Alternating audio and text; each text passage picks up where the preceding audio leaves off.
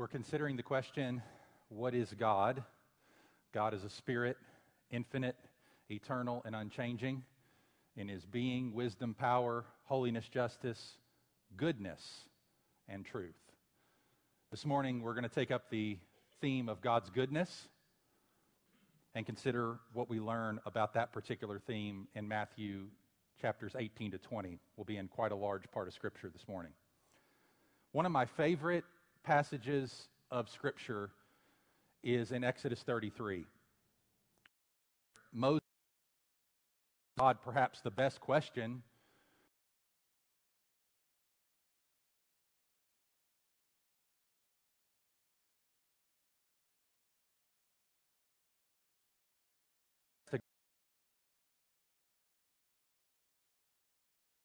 thing to ask of the Lord. But knowing that to, for God to disclose his glory to Moses at that moment in its fullness would require Moses to die, because no one can stand in the presence of the living God and live on earth. He nevertheless says to Moses that he will cause all of his goodness to pass before him. And of course, he hides him in a rock, which is where we get our hymn, Rock of Ages, from, hides him there, and then causes all of his goodness to pass before him. But it's interestingly how he describes his goodness. He says, I'm going to pass before you and I'm going to proclaim my name, which is the essence of what God's goodness is. He says in Exodus 34, The Lord, the Lord, the compassionate and gracious God, slow to anger and abounding in steadfast love and faithfulness. That is God's goodness. It's the Lord, the compassionate, the gracious God, the God who is slow to anger, the God who is sympathetic with us in our, in our, in our misery, the God who treats us as we don't deserve, the God who is loyal and persistent in his love, the God who is patient and long suffering, the God who keeps his promises. This is a God who is good and does good. And yet, the ways in which he manifests his goodness, even as he did to Moses there, can be strange in our own lives. We can have preconceived ideas about what it means for God to manifest his goodness to us. Perhaps some of us this morning feel like, well, if, if God answers my prayers in, in all the ways that I pray, then he is truly good. Well, is he? If he if, what if he doesn't? Is he still good? Well, God, God is good if, if and when life goes the way I want it to go, or this situation goes the way I want it to go. If I pray, God, be good to me today, show me your goodness, and it doesn't pan out that way, what do we make of that? Is he still good? One of the things that Jesus is going to teach us in Matthew 18 to 20 is that God's goodness shows up in our lives in ways that don't feel like it's immediately good. This is what we meet in the text we just read with the rich young ruler. Good question. He comes to Jesus and he says, What good deed must I do to inherit eternal life? Here's a guy that wants to be good, wants to do good, wants to get to heaven. And Jesus says, Why do you call me good? No one is good except God alone. Was it good for Jesus to remind him of that in that moment? Yes. In fact, that was the way that God's goodness manifested itself was by convincing this young ruler that he wasn't good. And God does the same in our lives. Theme of the sermon this morning that I want to focus on is the way in which God demonstrates his goodness in our life fundamentally is by showing us that we aren't. God's goodness is demonstrated by showing us that we aren't good. The main point that Matthew wants us to see in these chapters is about how life in the kingdom of God, or what it means to be a Christian, what it means to be a disciple, how that life works. What we're going to see is that in the kingdom of God, the one thing that qualifies us is knowing that we don't qualify. And the one thing that disqualifies us is thinking that we do. We're going to see that in five different ways this morning. First of all, Our minimalism doesn't make us good. Our minimalism doesn't make us good. A thread runs through chapter 18, verse 21, through chapter 19, verse 12, with this common question that gets asked What's the least I can do? Jesus. What's the least I can do? Let's look at one example in beginning in verse 21 of chapter 18, where we read, Then Peter came up and said to him, Lord, how often will my brother sin against me and I forgive him? As many as seven times? What's the least I can do, Jesus? Jesus said to him, I do not say to you seven times, but 77 times. Therefore, the kingdom of heaven may be compared to a king who wished to settle accounts with his servants. When he began to settle one who was brought to him who owed him 10,000 talents, and since he could not pay, his master ordered him to be sold with his wife and children and all that he had in payment to be made. So the servant fell on his knees, imploring him, Have patience with me, and I will pay you everything. And out of pity for him, the master of that servant released him and forgave the debt. But when the same servant went out and he found out one of his fellow servants who owed him a hundred denarii, and seizing him, he began to choke him, saying, Pay what you owe. So his fellow servant fell down and pleaded with him, Have patience with me, and I will pay you. He refused and went and put him in prison until he should pay the debt. When his fellow servants saw what had taken place, they were greatly distressed, and they went and reported to their master all that had taken place. Then his master summoned him and said to him, You wicked servant. I forgave you all that debt because you pleaded with me. And should not you have mercy on your fellow servant as I had mercy on you? And in anger, his master delivered him to the jailers till he should pay all his debt. So also my heavenly Father will do to every one of you if you do not forgive your brother from your heart. Sobering words, a sobering parable, but one that teaches us something about the nature of the kingdom of God, of life in the kingdom of God. Minimalism doesn't cut it in the kingdom.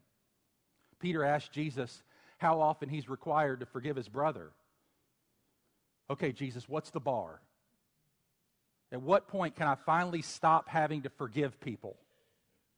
I mean, there's a limit, right? Peter's asking what the minimum has to do. What, what's the minimum to qualify? He's asking what's the least he can do with respect to forgiveness. But lest we think that's only a problem with disciples, the very next account has a very similar point except this time with the Pharisees. Look at chapter 19, verse 1. Now, when Jesus had finished these sayings, he went away from Galilee and entered the region of Judea beyond the Jordan. And large crowds followed him, and he healed them there. And Pharisees came up to him and tested him by asking, Is it lawful to divorce one's wife for any cause?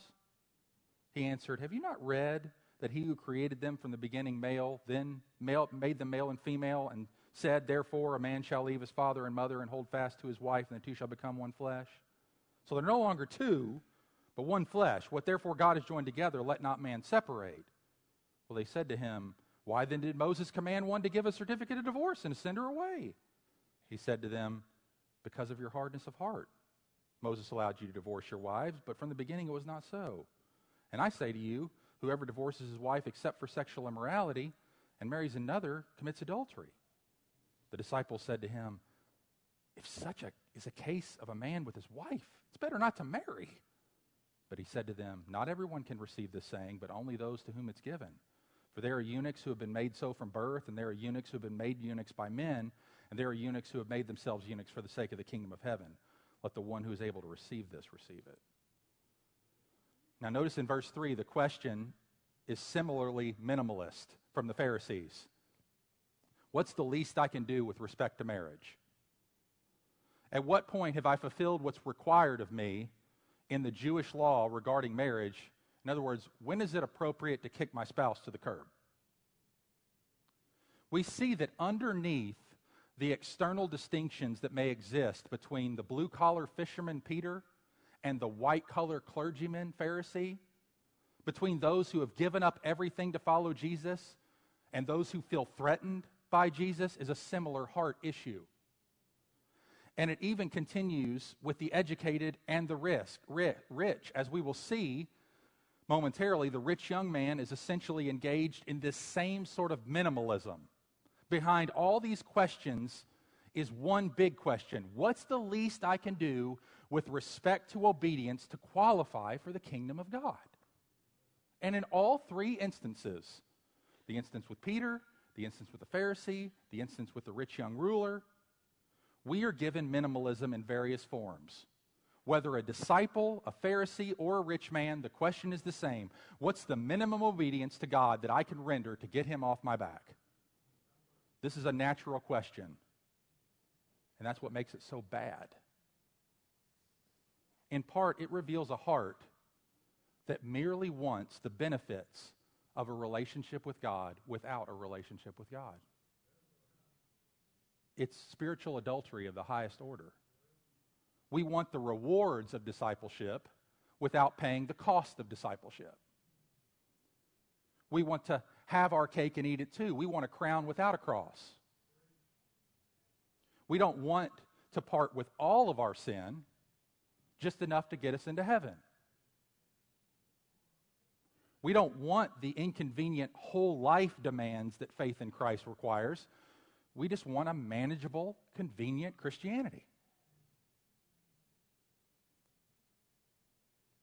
A little church here, a little prayer there, and the golden ticket to eternal life has been punched. I mean, you don't really expect people to keep on forgiving, keep on loving, keep on obeying, do you, Jesus? I mean, everyone has their limits. Not me, says Jesus. If we ask, what's the minimum I need to do to follow Jesus, we're already disqualified from following Jesus. And it reveals to us that we're not good. Because we don't really want Jesus, do we? We want something else. So our minimalism doesn't make us good. Second, our maturity doesn't make us good. Look at verse 13 to 15. Continuing our reading. It might be helpful if you've got a physical Bible or if you just want to pull it up on your, on your, on your app, on your phone. We'll be in Matthew 18 to 20. We'll be reading quite a bit of scripture. Not all of this will be on the screen, so it might just be helpful to have it in front of you. Matthew 19, 13 to 15. Then children were brought to him, that he might lay his hands on them and pray. The disciples rebuked the people. But Jesus said, Let the little children come to me, and do not hinder them, for to such belongs the kingdom of heaven and he laid his hands on them and went away. Now, the disciples seem to think here that in order to gain Jesus' attention, a person needed to be of a certain social or age stand, a social standing or age requirement. You have to remember that children in Jesus' time were not necessarily regarded as special or particularly enduring, endearing, that is, to people besides their parents. It wasn't, it wasn't common in that culture. The disciples most likely rebuked the, those who were bringing their children to Jesus because they felt that bringing children to Jesus was a socially improper move. You don't do that when a rabbi is busy teaching. You don't do that when a rabbi is busy what, with, with whatever he's doing because they thought that the children would bother the rabbi. The disciples, therefore, had good reason to think this business of bringing children to Jesus was inappropriate and somewhat bothersome.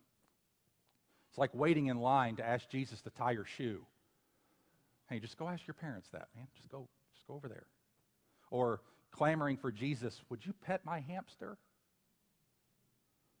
The man's busy, okay? After this is done, you can talk to him. But he can't be bothered with trifles right now. He's doing kingdom work. The disciples were just trying to manage their master's time. They were trying to be good administrative assistants to a busy rabbi, except they had no idea what mattered to the master at all. Jesus' response was to rebuke the disciples for keeping the, for keeping the children from him. Only once is this word indignant used of Jesus. That's how he felt when the 12 began to shoo the children away. The whole purpose of people bringing their children to Jesus was why? That he might lay his hands on them and pray for them.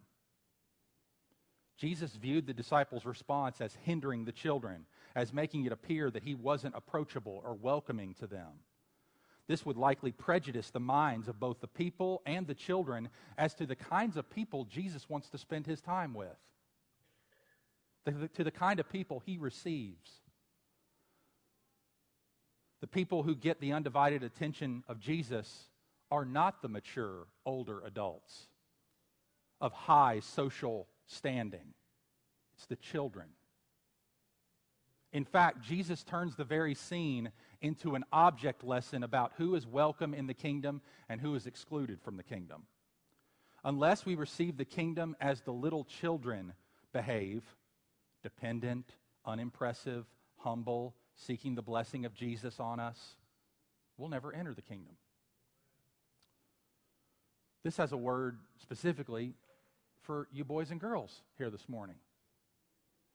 Boys and girls, you are never too young to come to Jesus. And you are never too young for him to want you to do so. Although his time on earth was precious and grown ups wanted to take up a lot of his time, he was willing to give his undivided attention to little boys and girls. Jesus is strong and kind, and he will receive you if you come to him by faith.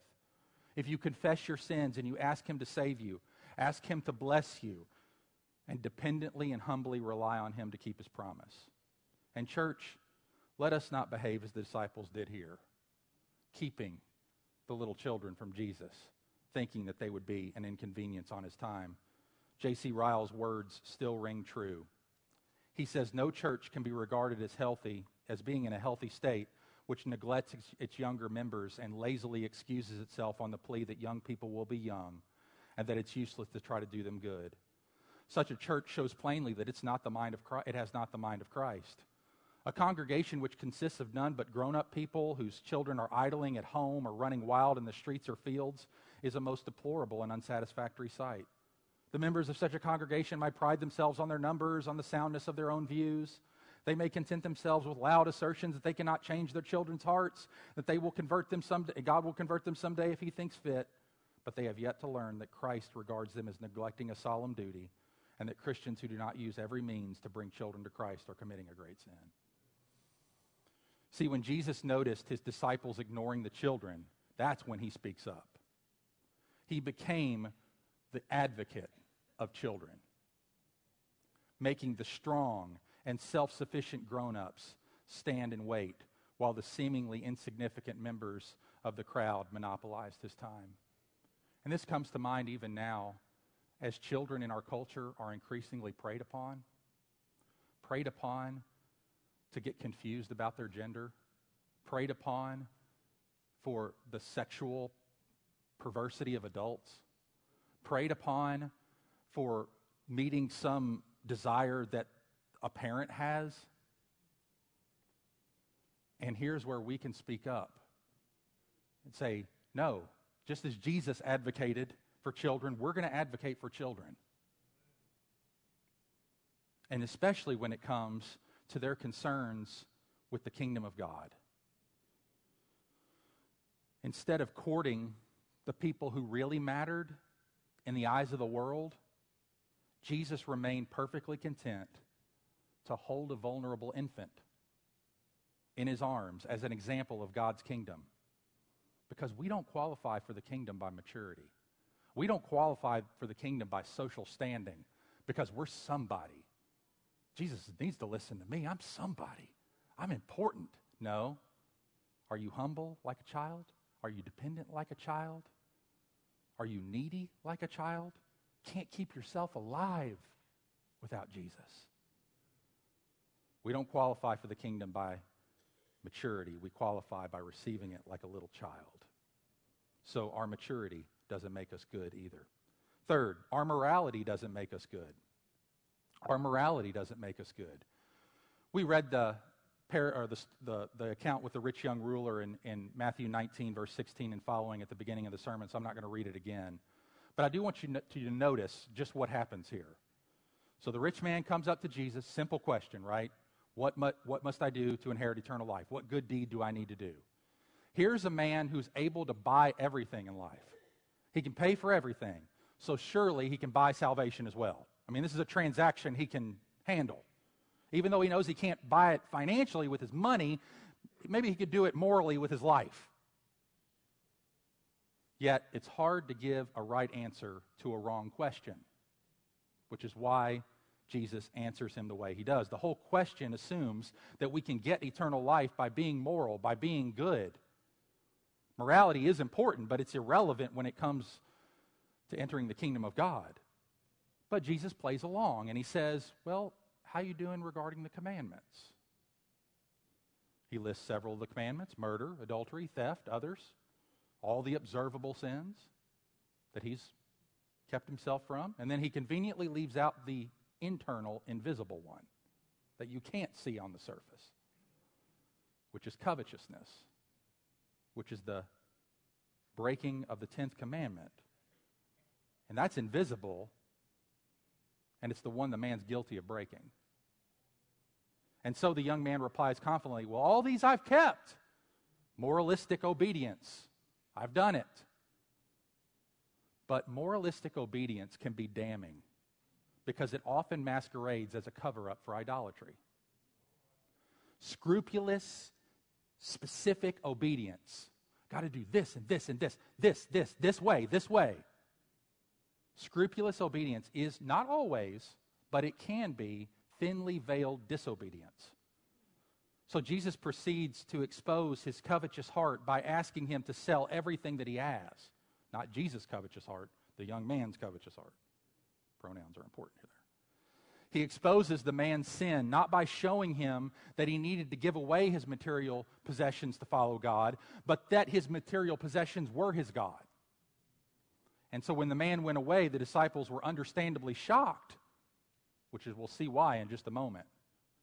See, morality doesn't make us good. It doesn't qualify us for the kingdom of heaven. Moralism is rooted in external rule keeping, it's utterly unconcerned with the condition of the heart, the internal motivations of why we do what we do. Just because a person comes seeking for salvation doesn't mean they really want it. We gotta, we gotta, you gotta get underneath that. I want to be saved. You may not depending on what you mean by saved. What do you want to be saved from? Saved from the wrath of God, that's a great thing. Saved from your sin, all of it, that's a great thing. But there are other reasons that may not be so good. Something else could be behind that altogether. Just because we want to clean up our lives or turn over our new leaf or raise our children in the church or be a better person doesn't mean we want to be saved. To be saved means that we recognize, like Jesus was trying to get the rich man to see, that we haven't kept any of the commandments the way that we should. For the commandments speak as much of internal reality as external reality. We aren't only to not commit adultery, we aren't to lust. We aren't only not to commit murder, we aren't to be unjustly angry with another person. We aren't only not to steal, we're to be radically generous. When Jesus said, No one is good except God alone, the rich man should have said, Oh, so that means that I'm not either. And that would have been the right conclusion. The conclusion that all of us need to come to. We aren't good. We may keep some commandments externally, but internally we have idolatry living in our hearts. If we are ever, ever going to be saved, we have to keep, give up thinking that it will come from us being good.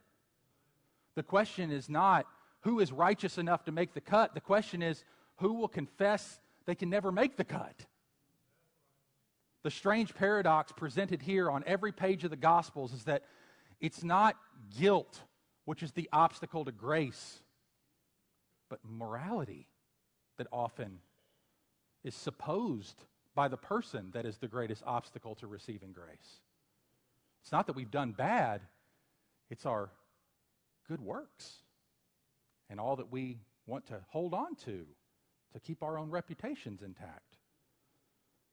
It's the repression of guilt that's our greatest obstacle, the self justification, the smug self righteousness, which is the real obstacle to enter the kingdom of God. The deepest distinctions among human beings, according to Jesus, is not between the bad and the good. It's between those who know they are bad and those who know they aren't. That's the distinction.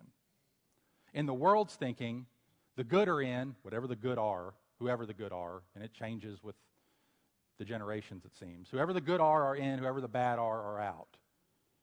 But that's not Jesus' way of thinking. We're all bad.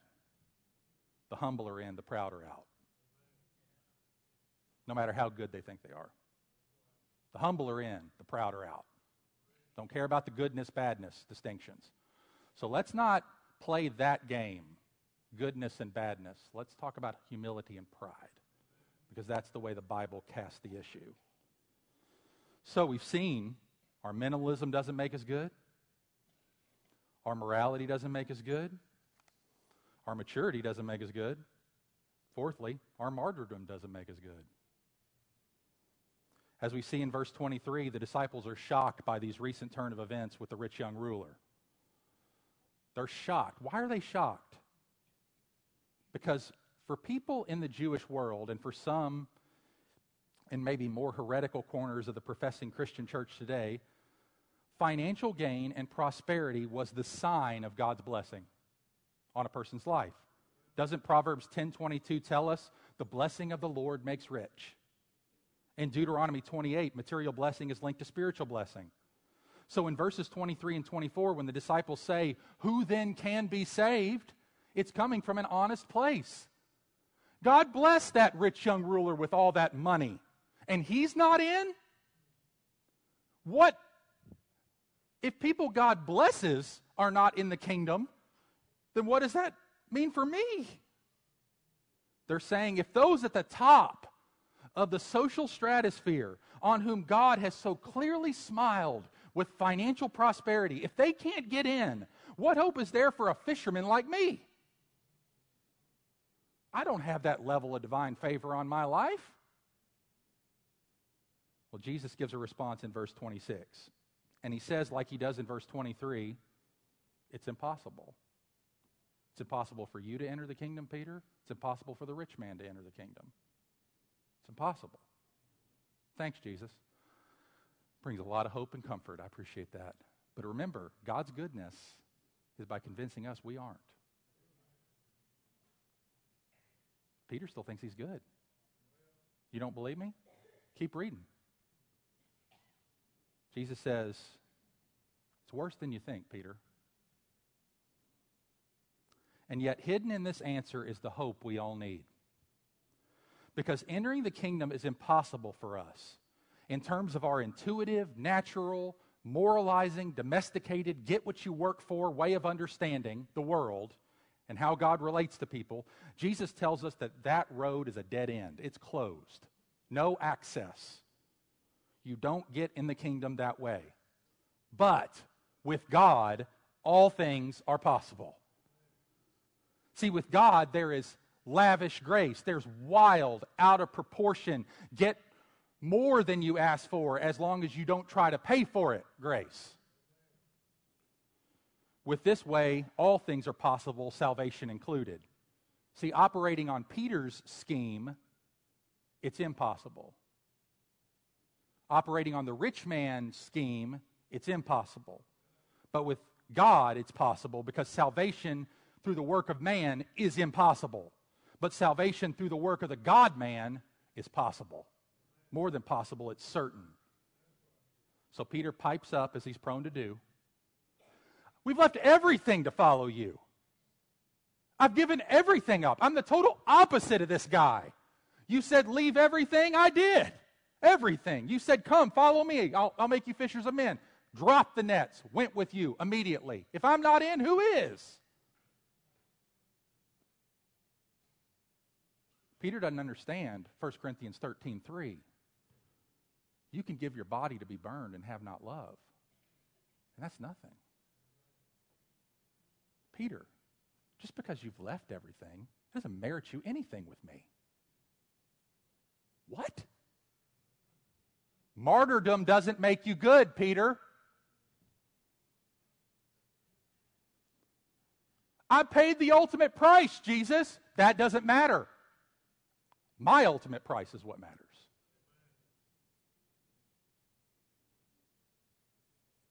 Peter clearly viewed himself as the opposite of the rich man.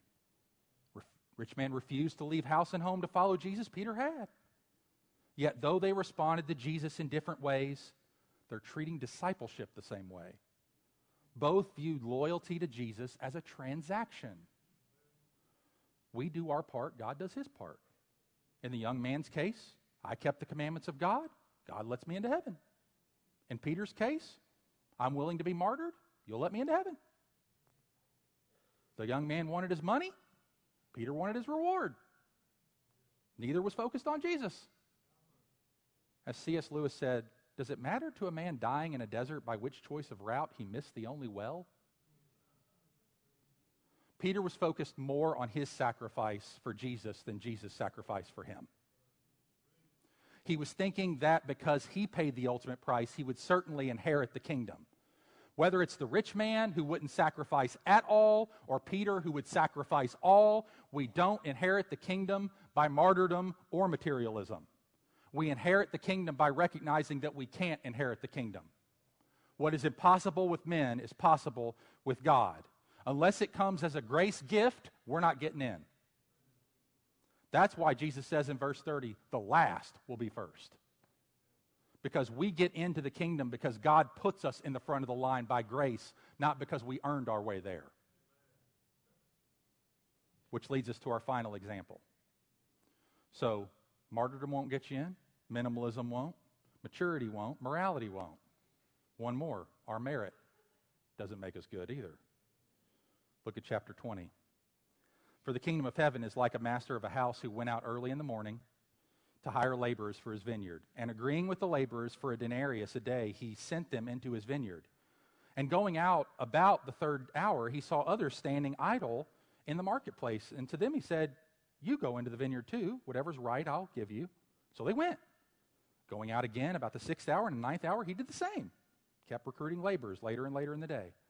And about the eleventh hour, he went out and found others standing, and he said to them, Why do you stand here idle all day? They said to him, Because no one has hired us. He said to them, Then you go into the vineyard too. And when evening came, the owner of the vineyard said to his foreman, Call the laborers, pay them their wages, beginning with the last up to the first. And when those hired about the eleventh hour came, each of them received a denarius. Now, when those hired first came, they thought they'd receive more, but each of them also received a denarius. And on receiving it, they grumbled at the master of the house, saying, Hey, can we have a word with you? That's my explanatory insert. These last worked only one hour, and you've made them equal to us who have borne the burden of the day in the scorching heat. But he replied to one of them, Friend, I'm doing you no wrong. Did you not agree with me for a denarius? Take what belongs to you and go. I choose to give to this last worker as I give to you. Am I not allowed to do what I choose with what belongs to me? Or do you begrudge my generosity? So the last will be first and the first last. What's the parable communicating? Well, the point is twofold. First, with respect to those hired later in the day, and second, with respect to those who were hired earlier in the day. The second group, those who were hired earlier, will be the main focus of the parable. And in this parable, Jesus speaks of the compassionate generosity of the landowner who creates the work who, who, who gives the workers hired later in the day the same as the workers who hired were hired earlier in the day. He treats those later workers not according to what they deserve, but according to what they need. A denarius was just a day's wage, enough to feed a family for a day. Yet the workers didn't even seek out the job, the landowners sought them. So the tardiest of the workers get hired at 5 p.m., while some had been working since 6 a.m. And the workday ends at 6 p.m., and all get paid the same whether they worked one hour or 12. The landowner gives everyone what he agreed to pay him a denarius, a day's work, or at least a wage for a day's work. The early workers complain they should have been paid more because they worked more. But here's what the parable teaches us we enter the kingdom by the kindness of the landowner, not the sweat of our brow. We don't merit the kingdom, it's given to us by the generosity of the landowner. When our gratitude for grace received begins to devolve into Jonah like resentment that others, less deserving, have received the same grace, we show that we have not, in fact, understood our need for the grace that we claim to have received. Does that make sense? When we resent those who were brought into the kingdom late, listen, if you read the, the, the story of the thief on the cross and you think, that guy doesn't deserve to get to heaven, and you have a problem with that, you have a problem with grace. Right? Or if you have a problem, if you look out over the congregation and perhaps you've lived long with people and you look and you say, okay, I remember when that person was younger and they sinned against me a ton, but now they're a Christian. I mean, are you thrilled about that? Or is it like, well, I'm glad God forgives them for their sins because I certainly won't? See, we don't understand the grace we've received. It's because we may not have received it. We just thought we did, but it touched our heads and not our hearts. Because when it touches your heart, who's the chief sinner in the room? Me. Come into church always feeling like the biggest sinner in the room. We should. Because in our own eyes, no one has sinned more than us. We're the ones that know it experientially. But that resentment can come if we don't understand the grace we've received.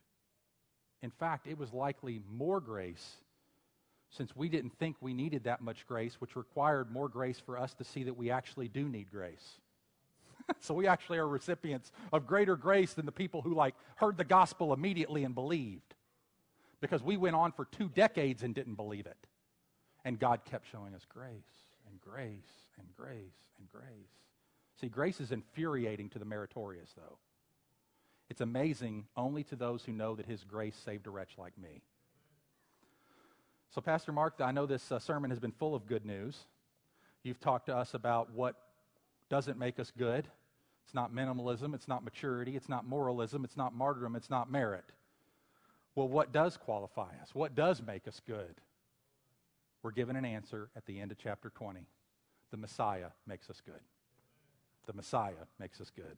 This is why Christmas is so central. Look at verses 17 and 19. And Jesus, as Jesus was going up to Jerusalem, he took 12 disciples aside, and on the way he said to them, See, we're going up to Jerusalem, and the Son of Man will be delivered over to the chief priests and scribes, and they will condemn him to death and deliver him over to the Gentiles to be mocked and flogged and crucified, and he'll be raised on the third day. That's the big point that Matthew's been leading up to in his gospel. As people have approached Jesus for various reasons, saying, Jesus, okay, what's the least I can do to get into the kingdom? You don't qualify. Jesus, don't, uh, wh- why can't the people of high social standing come? Why are you embracing the children? Because maturity doesn't make you good. What about the rich young man that was sent away? Moralism doesn't make you good. What about Peter who gave up everything he had? Martyrdom doesn't make you good. What about the land, the guys who worked all day by the sweat of their brow to only earn a denarius? I mean, can't we get more than that? Merit doesn't make you good. What does make you good? The Messiah makes you good.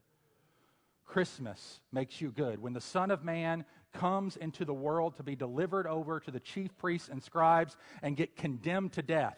Why is he condemned to death? Because we're not good. That's why he's condemned to death. He's dying as the good one for those who aren't good the righteous one for the unrighteous. We don't ask, What's the least I can give? Jesus says, What's the most I can give? I'm willing to give it all up for them. The glories of heaven, everything I've enjoyed, all the privileges, all the rights, I'll go down and suffer for 33 years for them. Embrace their hell on the cross. Give it all up so that His love would compel us to love Him and give our all to Him. We don't need to think we must be in a right social group or a certain age to come to Jesus because he was cast out that we might be brought in. He made himself as a vulnerable child in the arms of his father. Father, into your hands I commit my spirit. He was naked, exposed as an infant would be on the day of his birth, on the very day of his death. He was exposed before all, shamed, utterly insignificant, considered the worst and most marginal Galilean peasant to ever live. Who is this? Put, stick King of the Jews above it just to mock him. What kind of ridiculous guy is this? We don't need to think that we have to earn eternal life by our obedience because the only one who can truly say, All these commandments I have kept from the heart is Jesus Christ. And He did it for us. And we don't need to think we have to give the ultimate sacrifice or pay the ultimate cost to inherit a reward in heaven because Jesus paid the ultimate sacrifice and He makes us His reward forever. He will see the travail of His soul and be satisfied. And we are that travail. For the joy set before Him, He endured the cross, despising the shame, and we are that joy. We don't need to think we have to earn entrance into the kingdom by the sweat of our brow, working sun up to sundown to get eternal life because Jesus worked the whole day, bearing its full burden on the cross, and was denied any wage at all except the wages of sin, which was death.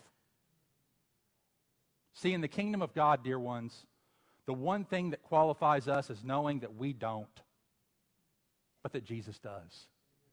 And by union with Him, by faith in Him, we are made qualified, as Colossians 1 says, for the inheritance of the saints in light. He has qualified us, Colossians 1 says. We don't qualify ourselves, He qualifies us. The thief knew it. Remember me when you come into your kingdom. Today, you will be with me in paradise. Because I qualify you, you don't qualify yourself. All we need, dear ones, is need. That's it. And all we need to offer to God is the fact that we have nothing to offer. And trust Christ to save us. God is good to help us see that we aren't. Because in helping us see that we aren't, it helps us to see how good Jesus is. And we glorify God and we glorify Christ. And even when we aren't good, God still is good. And He makes us good in Christ. Let's pray together. Father, we thank you for the many forms in which your goodness takes in our lives. We know that we are abundantly blessed as a people. You have showered us with much tokens of your goodness. But no greater goodness can you show any of us, and have you shown most of us, than to show us that we aren't good, that we can't measure up, that we can't do enough, that we can't try hard enough that there's no amount of sacrifice that we can make that compares to the sacrifice of Christ. And in fact, when we try to give you something, we actually say to Jesus, Hey, I think you lied when you said it was finished. I think there's something else that needs to be added. I think I need to contribute something here. But thank you for showing us that our minimalism and our maturity, our morality, our merit, our martyrdom doesn't inherit the kingdom of heaven. It doesn't make us good, the Messiah makes us good. And so we worship you, Jesus, for giving us all of your goodness, imputing to us all of your righteousness, and giving us your Holy Spirit by which we are increasingly made good. We become good. Not in a perfect sense, but, but in a real sense. We get transformed and are made more like our Savior, inch by inch, moment by moment, step by step in this life. And so we thank you for the ways in which your goodness makes us good when we aren't by nature. Continue to make us good. Continue to keep us humble. Continue to keep us dependent on our good, good Savior, the Lord Jesus Christ. In his name we pray. Amen. Let's stand and respond.